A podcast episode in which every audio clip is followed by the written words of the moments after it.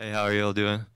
Thanks for coming out at 10 a.m. I know it's early in the music industry, so I appreciate all y'all.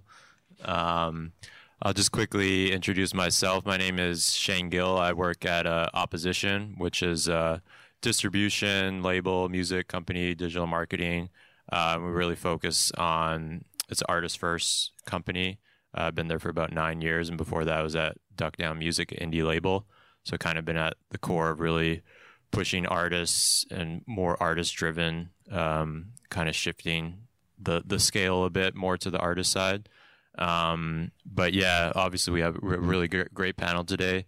Um, I'll, I'll kind of just let each person introduce themselves and maybe tell them a little bit about what you do and where you're at. Uh, Julie, you want to start? Sure. It's on? Hello? Okay. Good morning, everyone. My name is Julie Rene Tran. I am the co founder of Dac Biet, which means special in Vietnamese. We are a creative marketing and PR company based out of New York. And what we're known for is just how we artists develop, curate um, campaigns, and break artists that are from underrepresented um, communities and um, are from overseas. And some of our artists have included K-pop idols like Jackson Wang, Eric Nam, Epic High, as well as global artists like Ray, Black Sherif, Lancey Foux, and Afrobeats producer Kel-P. And we are also especially proud to represent Keshi, who is part of the 2% of Asian American artists that is signed to a major label and who last night made his late night premiere uh, debut on Seth Meyers. That's awesome. Uh, Saeed? Hello, everybody. Can you hear me, bud? Good. Yeah, so my name is Saeed Okunu. Um, I'm originally from Houston, Texas. I'm Nigerian. And um, I am the co founder of a company called Immensa Music, means boundless music. And we have operations in uh, Lagos, Nigeria, uh, London, Los Angeles, and in New York. And um, we are, um, you know, still a small, growing company with about 35 employees across the world. We take care of music publishing, neighboring rights. Um, we do live. We run festivals across the country as well. Um, and we also take care of media and acquisitions for music catalog. Um, I'm also the director of label operations and artist and label services at a company called Vydia. And, um, you know, I guess across the board, we work with a plethora of artists from French Montana to Russ to, I mean, on the indie side with Burna Boy, Davido, et cetera, et cetera. And I guess we can get into that a little later, but I'm just excited to speak for you guys. Six years ago, I was sleeping on the floor of somebody's Airbnb at South by, so this is dope. Thanks. Hey guys, I am Shana Sherman. I am the director of A&R at Def Jam, and I also head up a JV that I just recently signed to Def Jam called Stacker Star of Records. We represent uh, developing acts out of Philadelphia. Uh, I personally represent Armani White on the A&R side. I have a kid called Young K, Lil Mook, and D Sturdy and the Philly Goats. So basically representing developing acts and doing the whole music thing while living my best life. That's awesome. It's, it's great to hear. Like each of you have had so much success in the last few years and have had such incredible journeys. I think the experiences you had, are, like really excited to kind of hear about that in this panel. And obviously, the the the topic is where does diversity in music sort of start and end? Obviously, important conversation, one that's been a little more more discussed in the last few years. Um, but something that I think is great to have in this kind of forum and just kind of openly talk about. I don't think we're expecting everyone to have the answers right now, but kind of just share your experiences and what you kind of see in the industry from from your lens. Um, but I do kind of want to dive right in and kind of talk about why you think there is sort of an imbalance and you know typically a lot less diversity on the business side of music versus the artist creative side. Whoever, whoever wants to say, you know. Yeah, sure. Um, I can start that off. Um, I think there are, oh, like, there's there's plenty of reasons why. I don't think there's there's actually a specific one that I can go into detail about, but I can speak from my experience. And um, I think it's interesting. Like, it's not really only in music you find it across the board in entertainment. Um, I know there was like a a sportscaster or like a sports broadcaster that said something about you know LeBron should just you know shut up and dribble, and I think that that notion is shared across the board. And you know, me personally, one of my like MOs is trying to eliminate the the bridge between the creative and the business. Because in every other business you see, like if I created the idea of Uber, I have to create the idea, then I have to figure out, you know, how to run a business now. I have to go find venture capitalists and I got to figure that part out. But it's only in entertainment that you see, you know, the art here and then the business there. And I think it dates all the way back. If you don't own the space, you know what I mean? Like you're not really the, the biggest label record executives, they're not worried about they don't look at people as humans. Everything is numbers and stats because they're just looking at the charts, they're looking at the, the bank account. They're looking at they, they want things to be doing this. They don't care what that involves. And it's just two different sides of the game with two different intentions.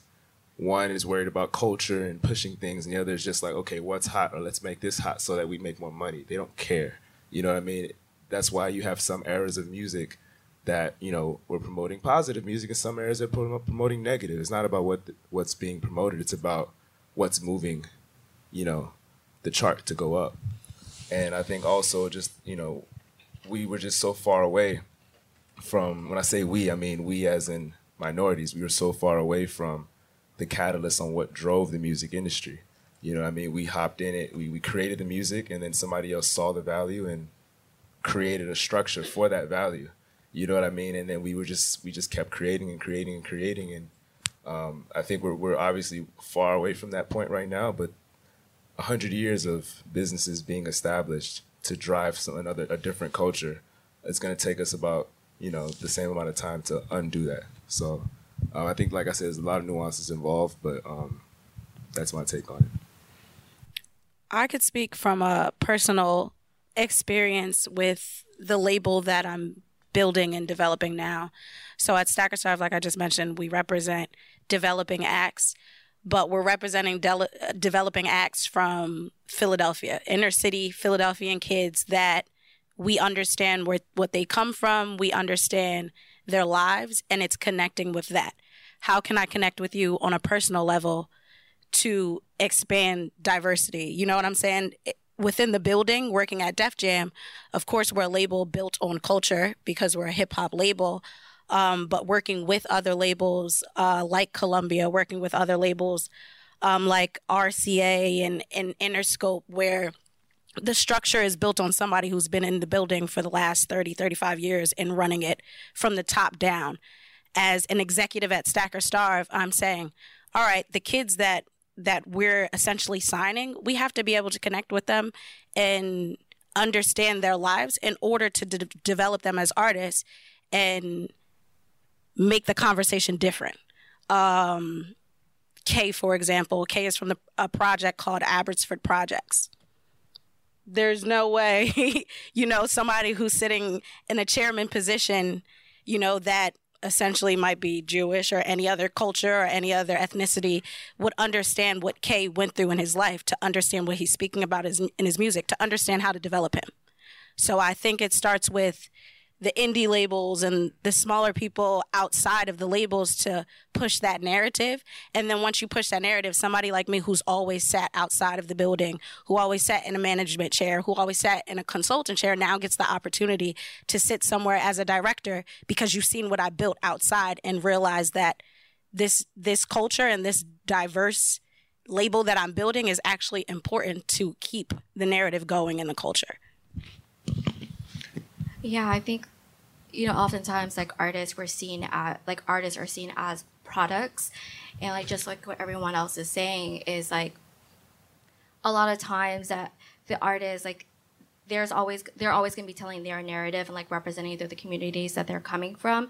And oftentimes like artists who are minorities will be having a team that is representative of them or wanting to be signed to an imprint or an indie that really understands that.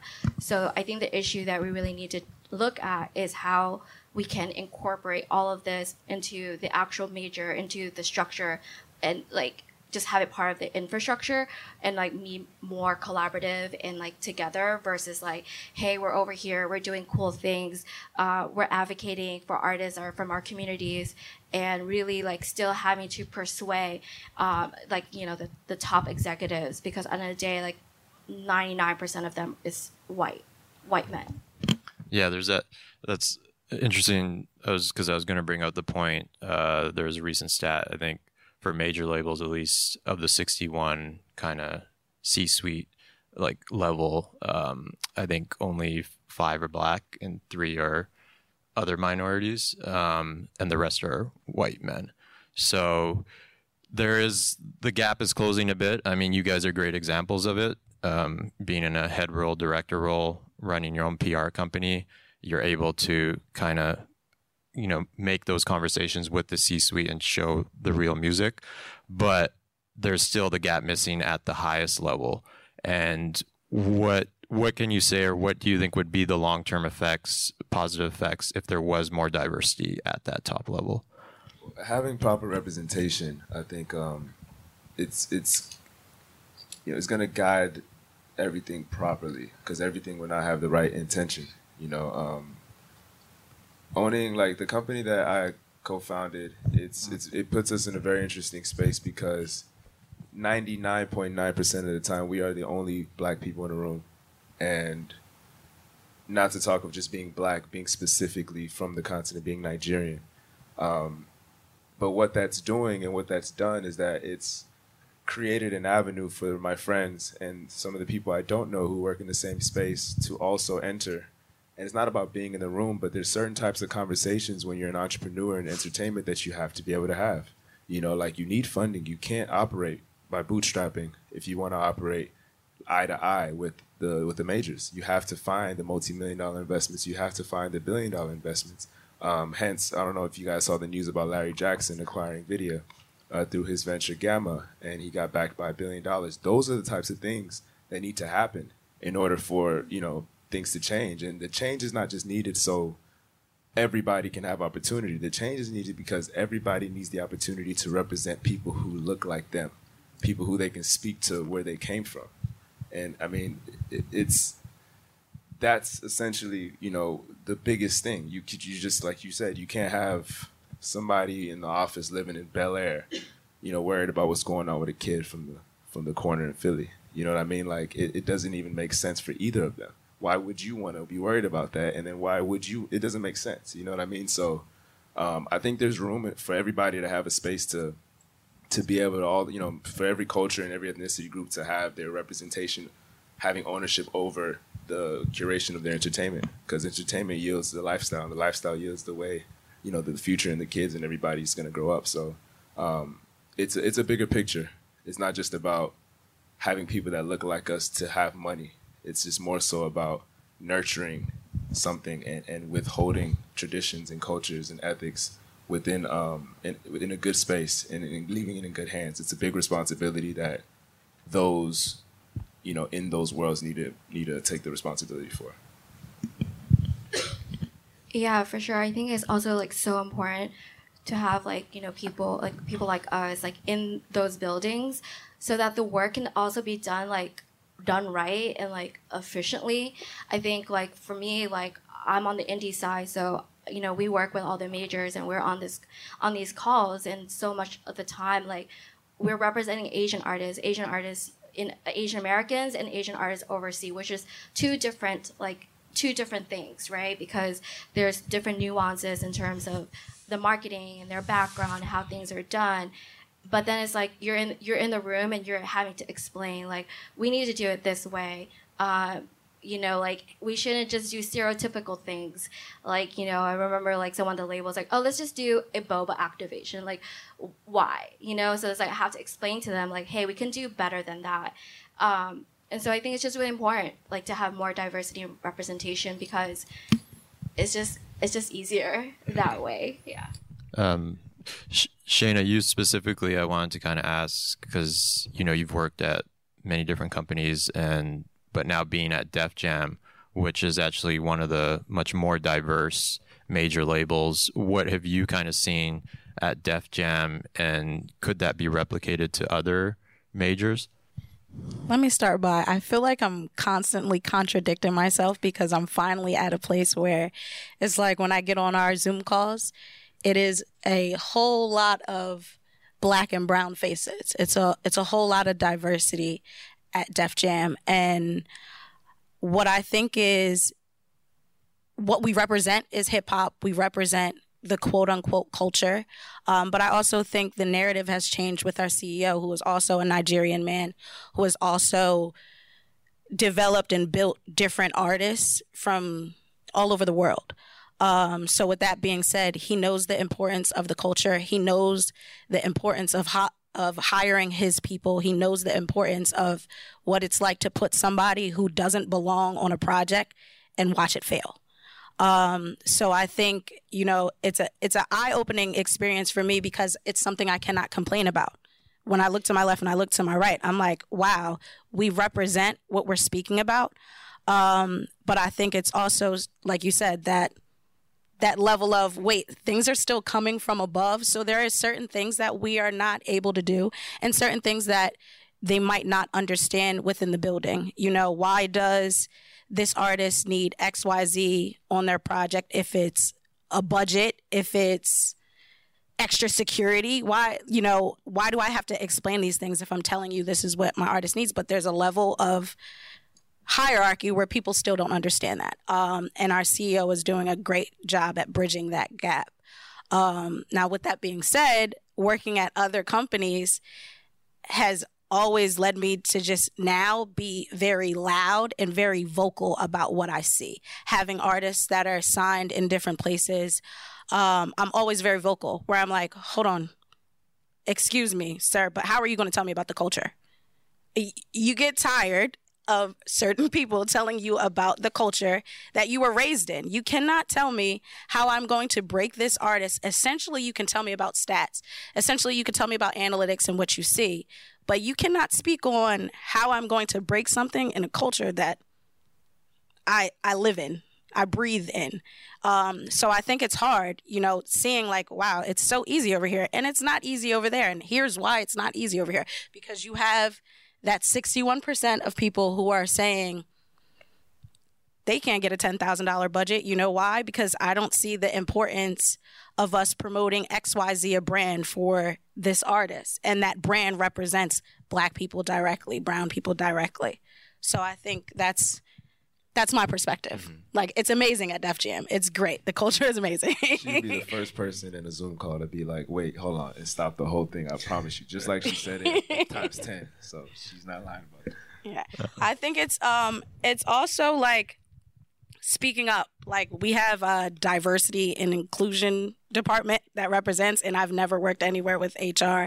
Always been with small companies, like I said, consulting, where there's nobody I can look to or turn to. Um, but we have these di- these departments that are set up to say we're here, we're available, and it's being vocal to those departments.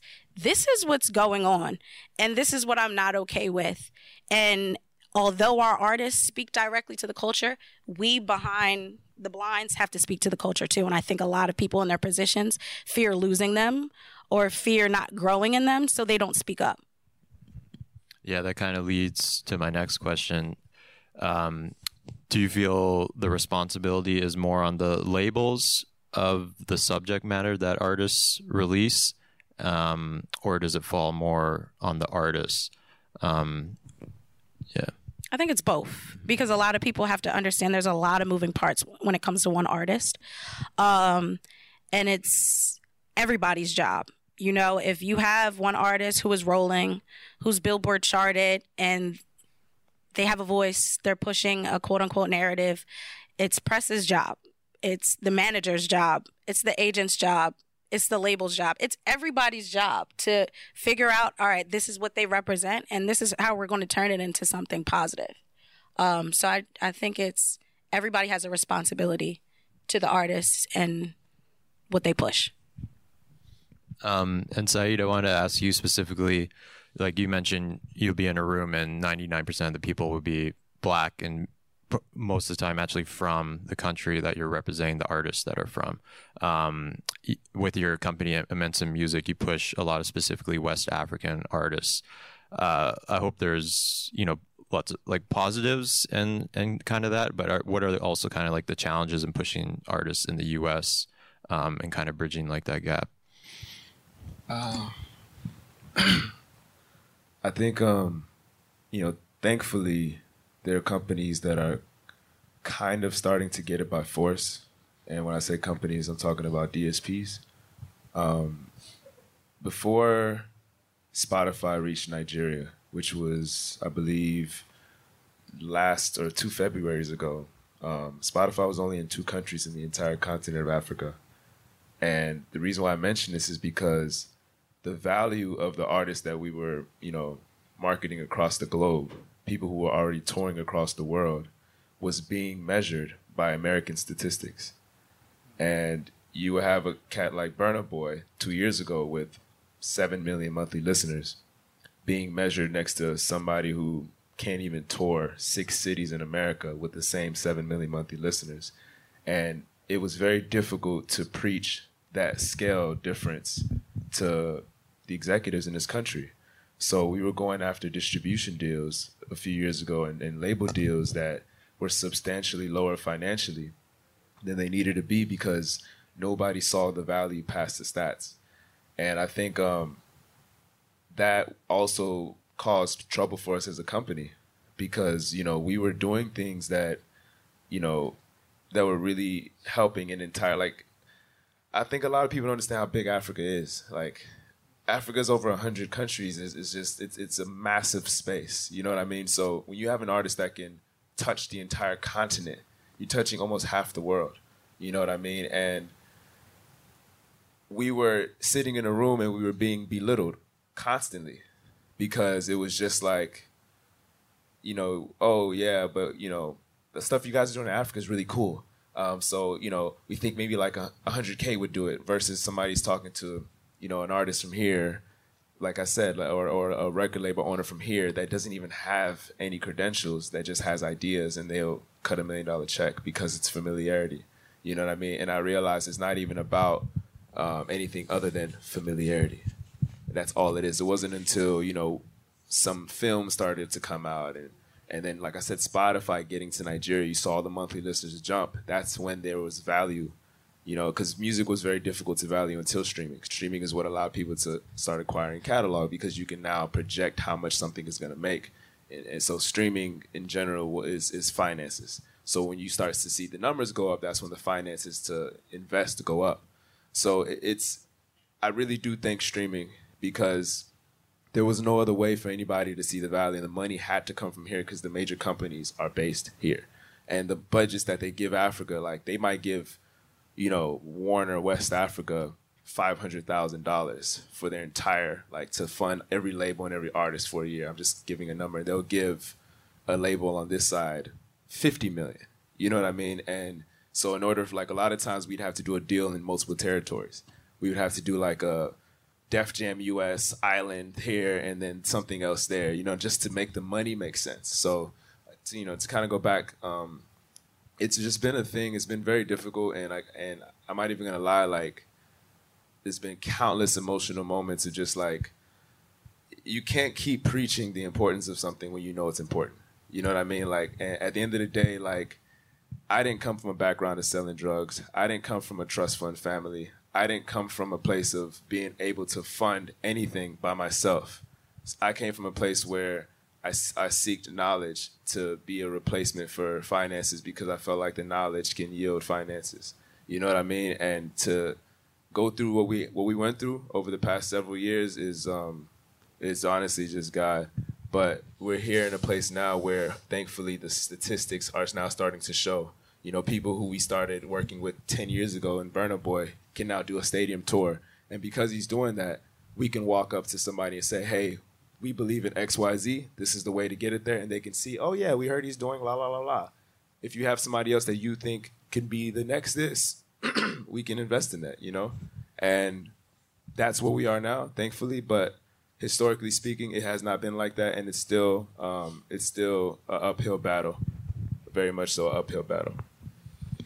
I want to speak to his point because maybe three years ago now, uh, Saheed and I were sitting on FaceTime, and the conversation was Shayna, once they let us in the building, it's over. All we need is the opportunity um, because it's two things. Even when we're talking about diversity, it's two things. It's either a flame or it's knowledge. It's not a spark. It's not a I know this. It's a flame, like Afro beats in general it took years for labels to acknowledge the genre itself. Uh, but once there was a flame, then it's, oh my God, we're all chasing Afrobeats. It doesn't matter if you drill it into somebody's head, they don't get it. You know, they don't get it. Or it's knowledge. You have people in the building who get it. So you hire those people in the building to get it. That's where you create the diversity, or you have a flame and it's and it's crazy because it's sad that the industry kind of starts and ends there but i truly believe that's what it is. If if i didn't make myself knowledgeable in this industry if i didn't make myself knowledgeable about what exists in this industry there's no way i was getting in the building. And if i didn't create a flame there's there's no way i would last in the building. Um, so i think that's important when when speaking about diversity and speaking about why things don't catch or take so long to matter, especially with artists and genres and indies, everything. Once you see a flame, then everybody's going to jump on it. And you have people like Saheed and myself who have been sitting here for years, like, we have been talking about this. like, we have been literally sitting here trying to make this happen for years, trying to get funding, trying to get people to understand, trying to get people to respect um, some of the artists that we have worked with. Um, and it, it's the flame or it's the knowledge. Yeah, and to continue all of that, I feel like oftentimes diversity and include and inclusion is transactional in the music industry. When we're going talking back to the flame, right? Like it takes K-pop to be like as big as it can be ever for people to actually care. And I feel like even like in the very beginning, like no one kind of get it until they're like, oh, the numbers oh like hey if we like feature you we can get like all this attention that we will make money off of you know? And so i think it's like yes like we do need the flame um, to kind of like hey you have to pay attention to us. You need to give us the opportunities like you know and even if you don't get it like it's here. And like let us make you get it you know or like let us just run the game and you can just give us the resources and the backing um, yeah uh, Julie, can you actually speak a bit more on like, well, Dac Biet has done incredible work in pushing specifically Asian American artists and just Asian artists in general. And I mean, that stat you sh- shared earlier is pretty crazy. So 2% of major label signed artists are Asian, but Asians are actually the biggest music spenders in the US. You, that is so. Yeah. So I came across this, this statistic that um, there's only 2% of Asian American artists signed to a major, and that there's actually more artists, uh, more Asian artists overseas signed to the major than Asian American. And as I was going back, like, you know, with Asian artists overseas, like, of course, they're going to be a step ahead essentially than Asian American artists because they have a whole country that's like rooting. There's a whole like system of entertainment system that's already in place with a community that's supporting these artists. Whereas an Asian American, like I don't think it was even really feasible like to think that we can like be signed to a major or like that we can do this because there's has been that lack of representation. Like you don't see Asian American artists, and I'm so proud to represent Keshi because he's kind of like pioneering. But even then, it's like I have to explain again, like, hey, he is an artist from Houston. Yes, his parents are Vietnamese refugees, but at the at the end of the day, like he is talented and he is American, and you should support him based off of his talent. I think it's really important to have diversity, but I think sometimes, like, it shouldn't be, um, like, what's the word? It shouldn't be uh, just because he's Asian, right? Uh, it shouldn't be like a novelty. Um, yeah, but I think, like, with K-pop being as big as it is, it really did give a chance for us to like Asians in general like to have a conversation and you know like going back to like the major they want the cut. Like they they see the dollar signs right? So like now like you have a lot of these major k-pop acts signed to the major for you know us um, representation. But again like that's different. Um, like this is all like effective and it's also meaningful but it is different to, to see oh my gosh there's an like a vietnamese kid from houston uh, from sugarland that you know is similar to me and he's like last night was you know on late night tv and going back to the consumers um, aspect like asian uh, americans like are what was like has been over and over um, been the highest music spenders, um, especially with streaming subscriptions. And then earlier, uh, Shane, you and I were talking about how the power of streaming in Southeast Asia, which is often like very much neglected, um, the power of like Indonesia, the Philippines, um, like they're so accounted for all these streaming but yet there's no marketing uh, play there. There's no like attention. There's no like, hey, like maybe we should try to sign some of these artists even to the U.S. Like there is just lack of correlation there. Uh, yeah. Yeah, and I think it's that's why it's so important. Like the work all three of you do because you're really breaking down those walls. And I know it must be frustrating sometimes. I mean, Shannon, you mentioned your why do I have to explain the culture? But I think there has been a lot of f- positive changes in, in the recent years. Um, and I just kind of wanted to kind of leave it open. Like, what have you seen in the last few years that's been more on the positive side that kind of brings a little more equality within the music industry? I think, um, you know, you mentioned K-pop, and um, there's actually something really, really interesting going on in Philadelphia, where Shane is from. Um, please after this look into it. And also when it comes to like Africa and Afrobeat, I think the most exciting thing and the biggest difference now is that you have three entrepreneurs sitting here representing their people in a time where all of their cultures are having highlighted moments, flames, if you you know, as Shayna called it. And that's something that that wasn't around in the past. I remember Caribbean music, you know, time where Rihanna first came out and you had like Beenie Man and there wasn't much representation on the executive level as entrepreneurs. So you were just leaving it to heads of labels that know nothing about it to carry that. And where do they carry it to? Absolutely nowhere. And now, you know, you have all of these, you know, the barrier's been broken down as far as like you're not really marketing your music to America anymore. You're marketing music to the world. Even if you're from, you know, inner city, cut and shoot Texas you know what I'm saying? Your your your market is the globe, the world, and because of that, um, and also because of all the entrepreneurs that we have now, it's it's it's it's giving us the opportunity to guide after something picks up, rather than it being you know taken and mistreated, mishandled, and exploited. You know, um, for example, with Afrobeat music, you know, had this been 15, 20 years ago, I wouldn't have any hope because this actually was 15, 20 years ago. We had artists called D'banj. You know, we had artists called Idris Abdulkareem.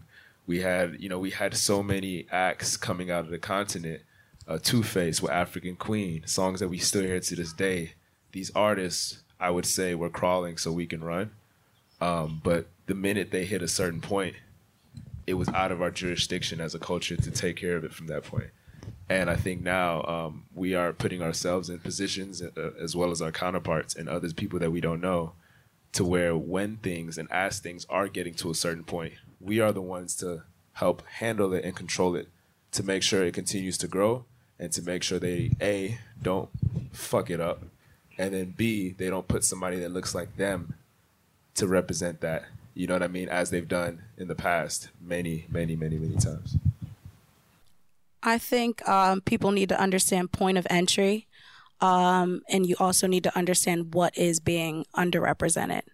Um, by point of entry, I mean like for me, when this was, I could say seven years ago, six years ago, um, I started managing acts, and I personally was looking for acts that were underrepresented. Right?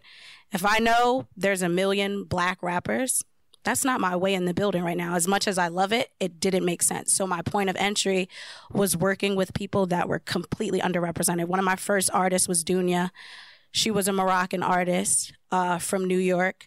Um, she literally started off in the modeling world, but the Moroccan community completely underrepresented.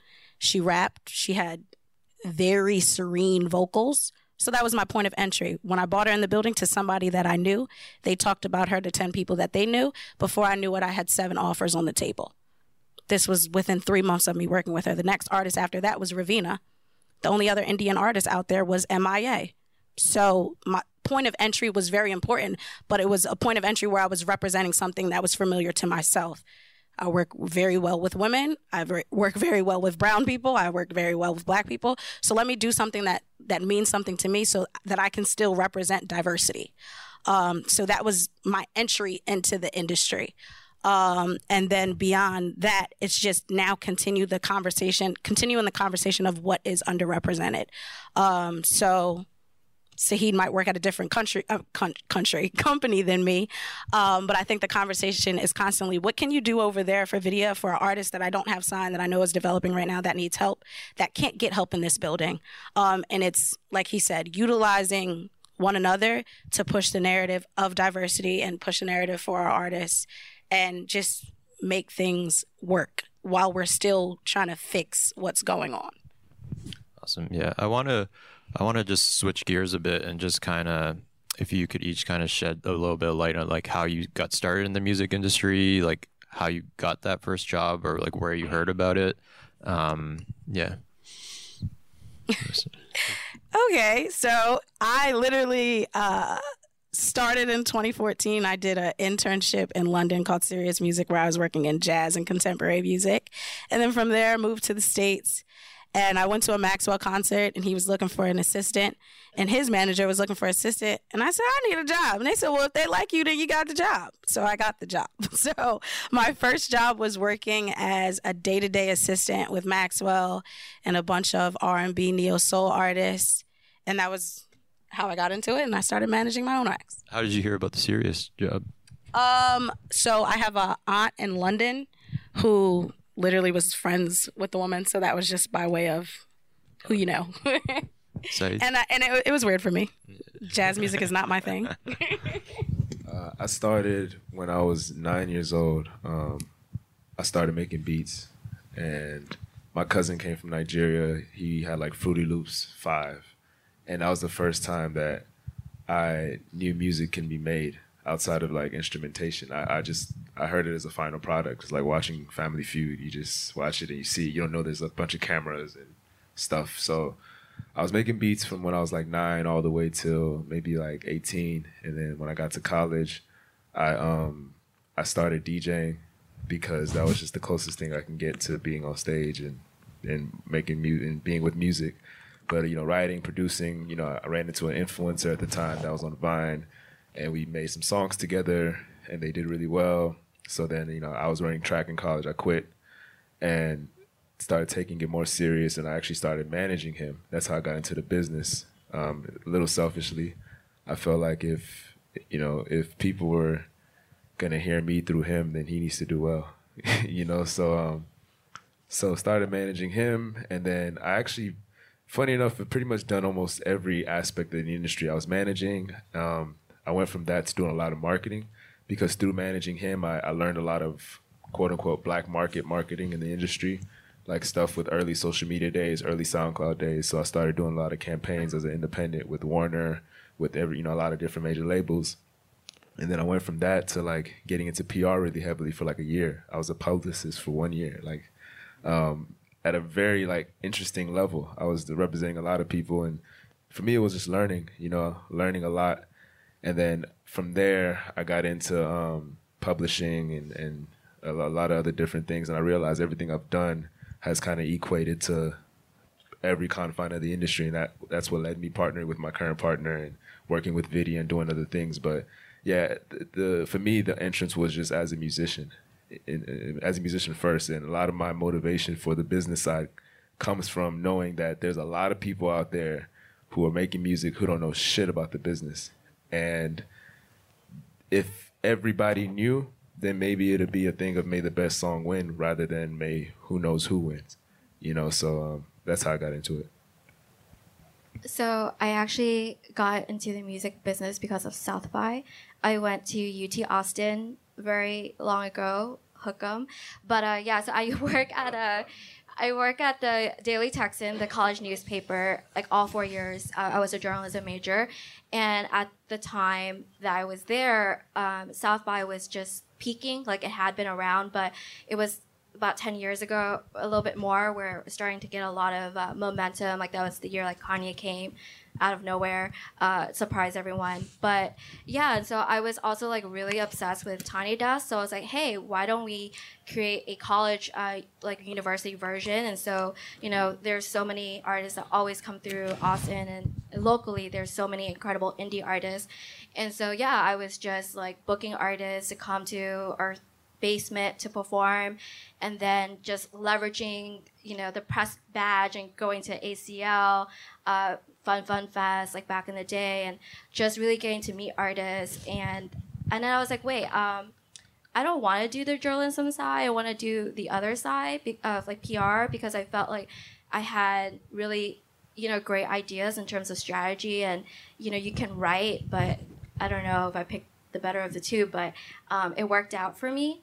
And then eventually, um, I moved to New York, intern at a bunch of intern and work at a PR company but I was like at that time indie rock was really like was the main kind of genre that was really taking off.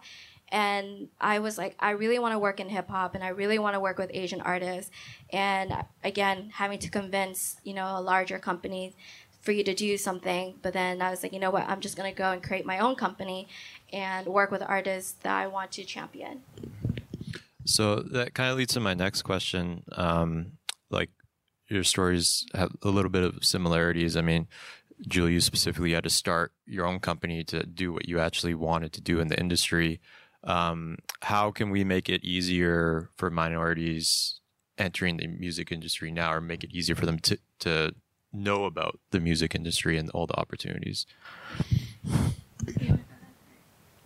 Do your thing.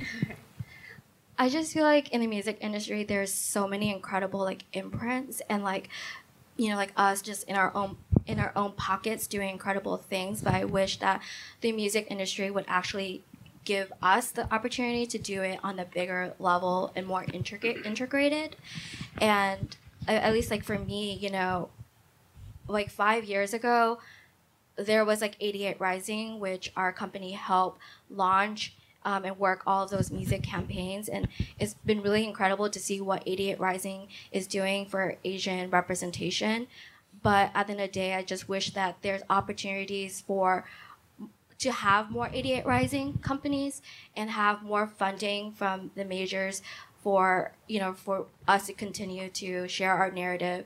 I would love to see um, investments into Southeast Asian artists because there's still a lot of uh, you know setbacks there setbacks there um, a lot of missed opportunities that can be helped.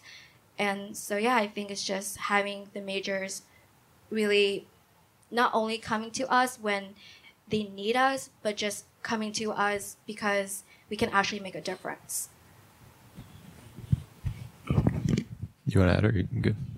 I think she did a great okay. job. but i mean you might want to create some value garner your relationships and use your resources because mm-hmm. as standard as that might sound, it's necessary for you to do in this industry, especially starting off. Um, and then once you start off and take that route, you won't take any shit. Because uh, I can guarantee, like, see, it's my right hand next to me, y'all. um, but even with us just like starting from a consultant route, it's like you know what you know your value and you know the value that you created so you know why they need you inside of the building. So create that before you get inside the building and settle for less. Yeah i think uh, just to add on to what they both said um, eh, but i think on the, even on the other end of it like this whole side of the industry is non-existent to most people at least for me growing up it was completely non-existent. And um, i feel like if something if you don't have access to something it can't be a part of your reality. And i think just the just at a very very basic level of exposure i think at an early age for a lot of people will, will change a lot of things for us you know um, you can go to most high schools in the entire state of texas and ask how many people what an a&r is and how many people is going to raise their hand? But I used to talk to a lot of kids in California and in Los Angeles, and most of them knew what A and R's were. And I think just virtually by that, I mean, if I ask how many students want to be rappers or singers, and you're going to see a lot of hands raised. Just like that, you have underrepresentation. Just like that, you know, um, you have just a huge bubble in between, and I and I just believe by us not only empowering each other, just sharing that knowledge to the next generation at an earlier age, letting them know that there is another side. You don't have to sit behind a microphone in order to be in this industry, um, and, and and educating them early about these things will really help this entire process of what we're doing. You know, take to the next level. I think you should also understand what avenues you can create for yourself. Um, like so he just said, you don't know, you know, what an A&R is. You don't know that people get paid to make playlists.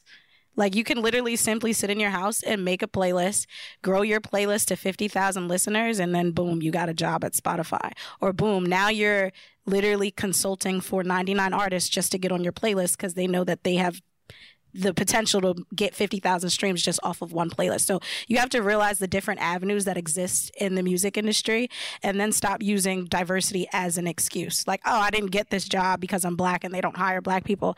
Let me create something on my own so that they realize why they need to hire this black girl.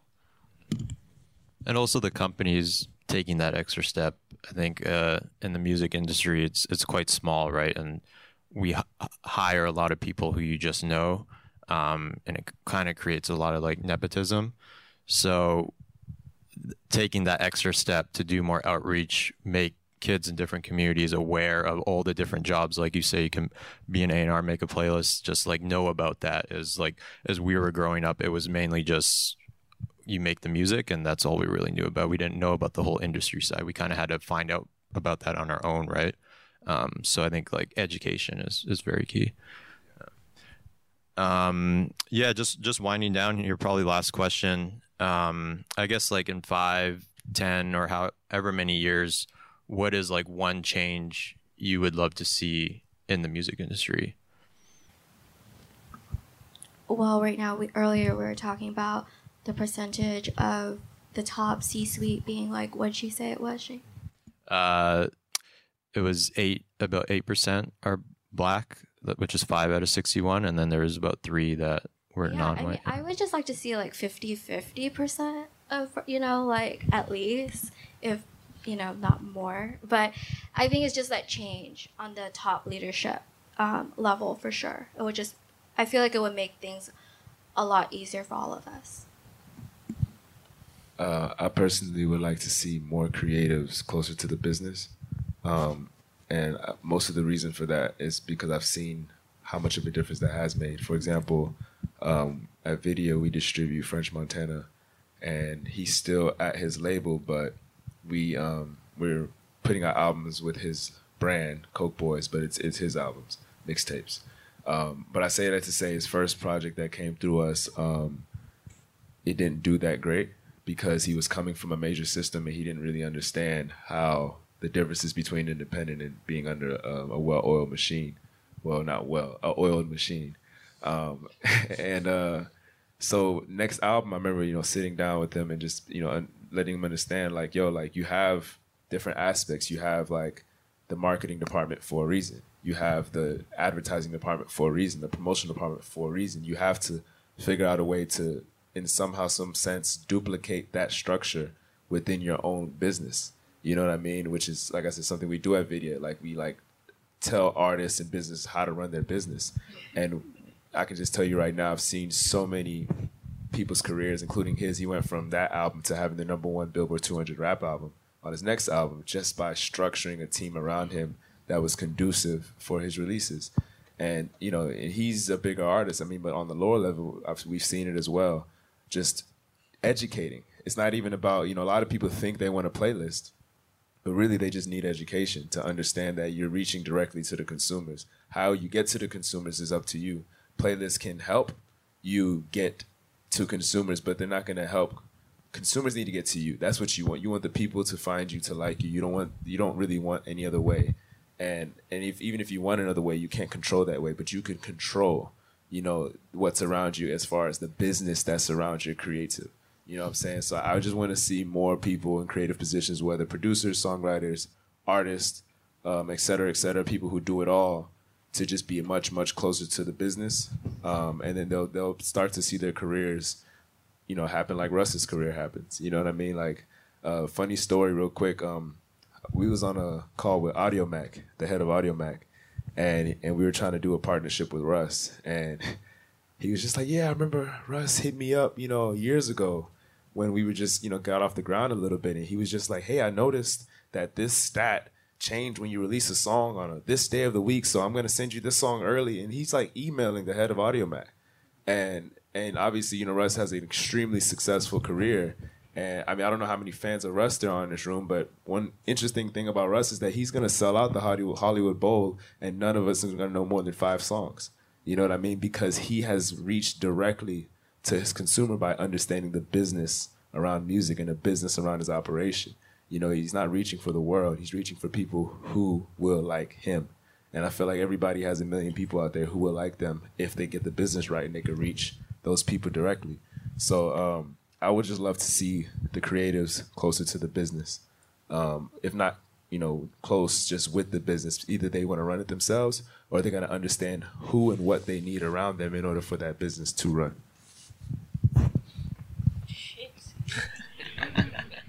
Well, of course, I would like to see change at the top, um, but I think uh, the change that I would really like is like in creating awareness. Um, I'm not sure what programs everybody had in their high school, maybe even as young as middle school, but creating programs where people are learning engineering, production, where people are learning uh, different careers and avenues in the entertainment industry in general. Um, if I had a class where you know you gave Votech as an option and doing hair as an option, you guys gave a lot of different options, and high school and music was not one of them unless we were in choir. Um, so I think if if we could create awareness within high schools, middle schools. I know some colleges have programs now for music, unless you go to a performing arts or school for music specifically. But just making that open to everyone so that even this is a career that does not require you to go to college. I went to college. Mm, you know, to each his own. But considering some people straight out of high school can jump into the music industry and do God knows what, because there's so many different career paths that you can take in this industry, I think that should be open to everyone. And I would love to take a hand in trying to figure out a way to build that within our school systems. That'd be great. They just get you guys to talk at the schools. That's that's what they should do. um, let's open up to Q and A. Uh, there's a mic in the middle. If anyone has any questions, feel free.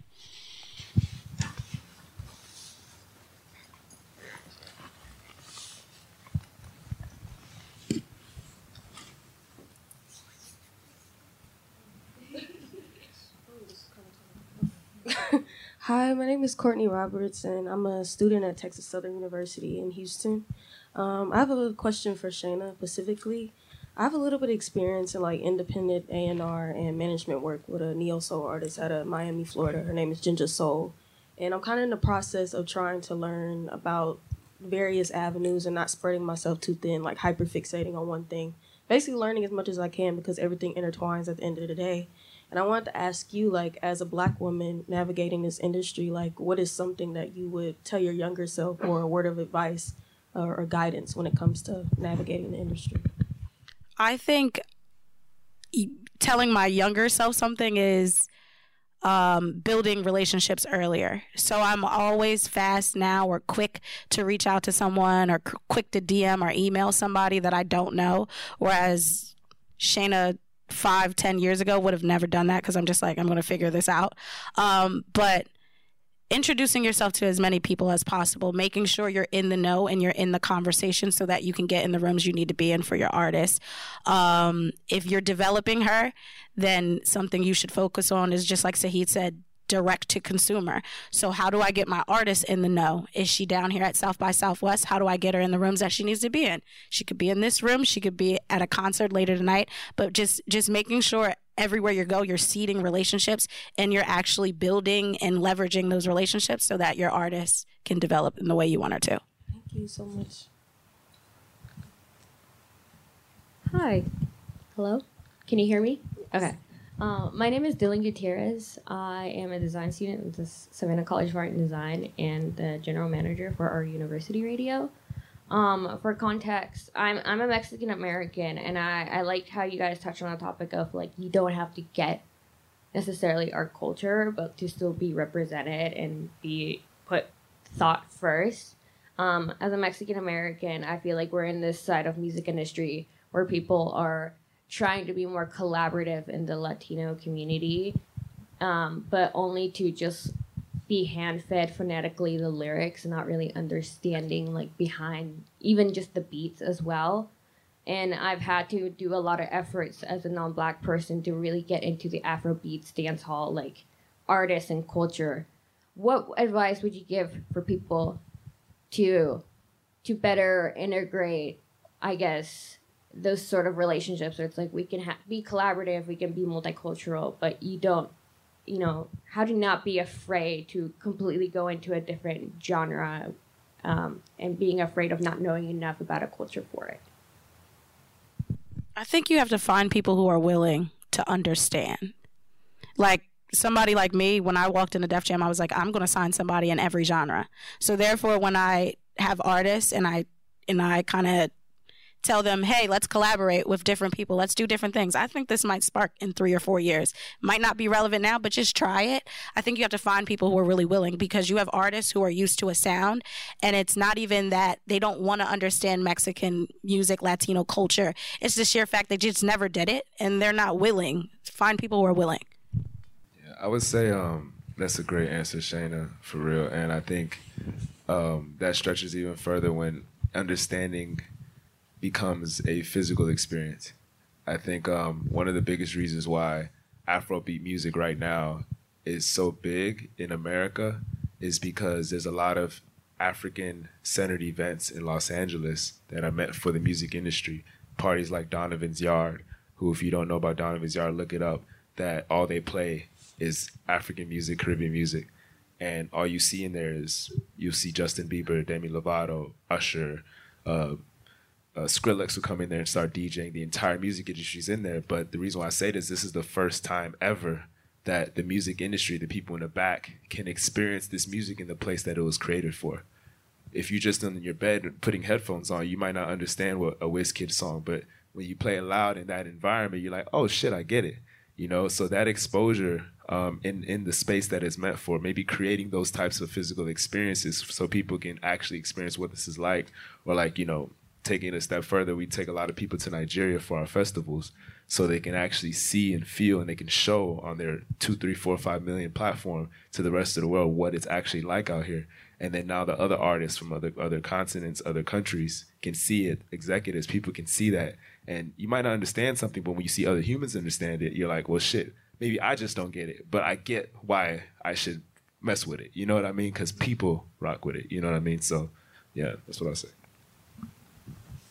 Um, and then, as a separate question, um, you talk about trying to um, put representation on the marketing end, statistic ends. I want to know a little bit more about from your experiences about making sure that these underrepresented um, individuals, and I think now we're putting more focus onto mental health, but physical resources. As someone who cares a lot about accessibility and you know having to rely on wheelchairs and walking canes. What does that look like right now for you guys in terms of having that be uh, representative as well in terms of accessibility?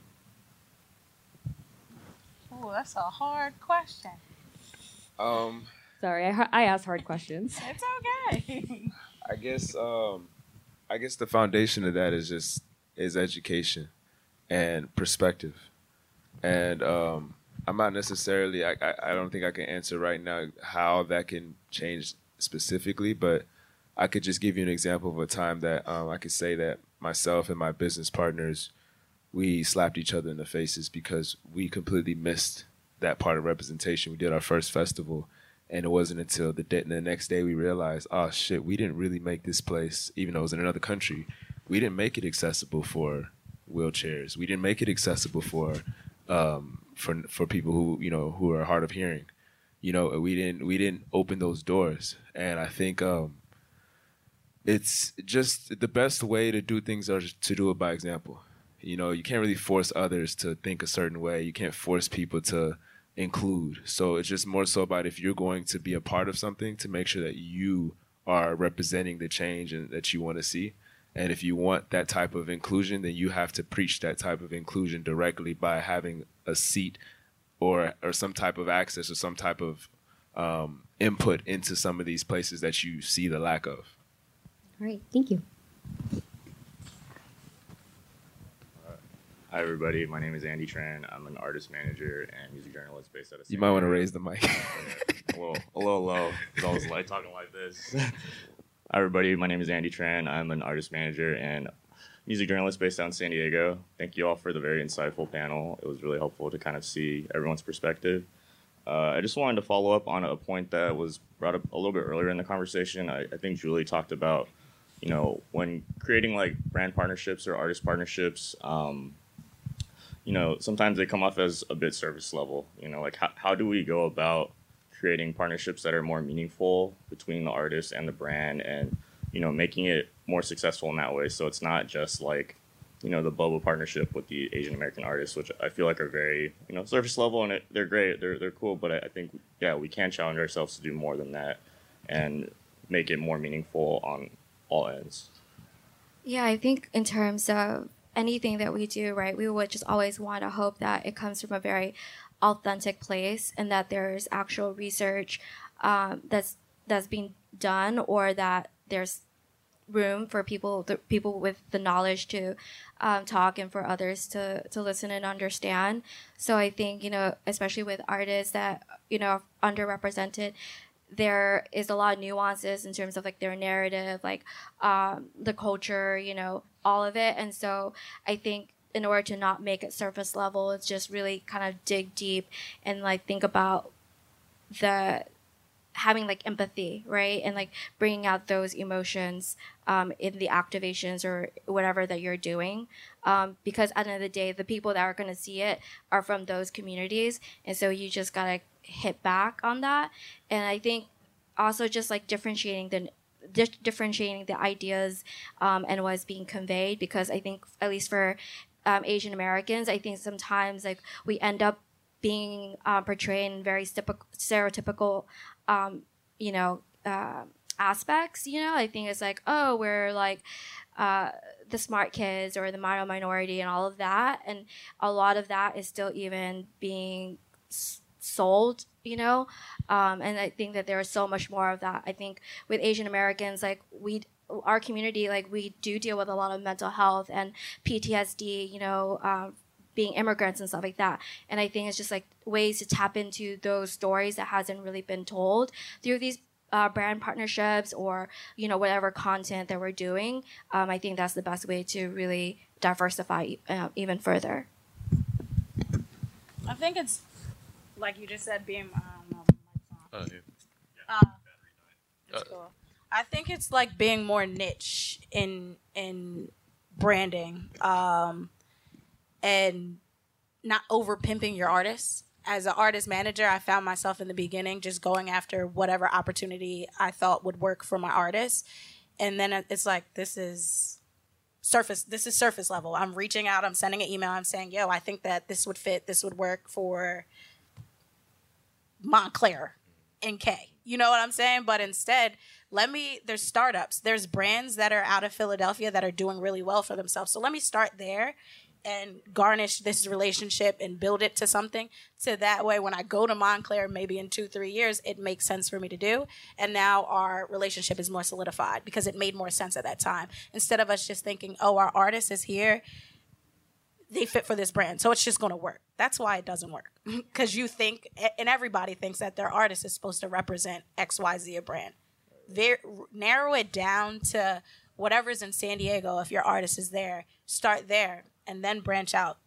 You know, unless your artist hit the ground running and they have the stats to match with whatever brand you're going after, you have to make those relationships make sense. Make it make sense is like the motto.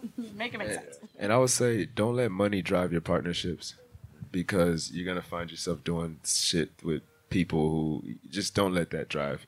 You know, like even if you have to, I don't know how big or small or what level your artist is on, but um, even always try to leverage something that you guys have with the brand so that you can have a little bit more autonomy behind the deliverables, have a little bit more autonomy behind like the the direction, the route of, exactly what you're doing.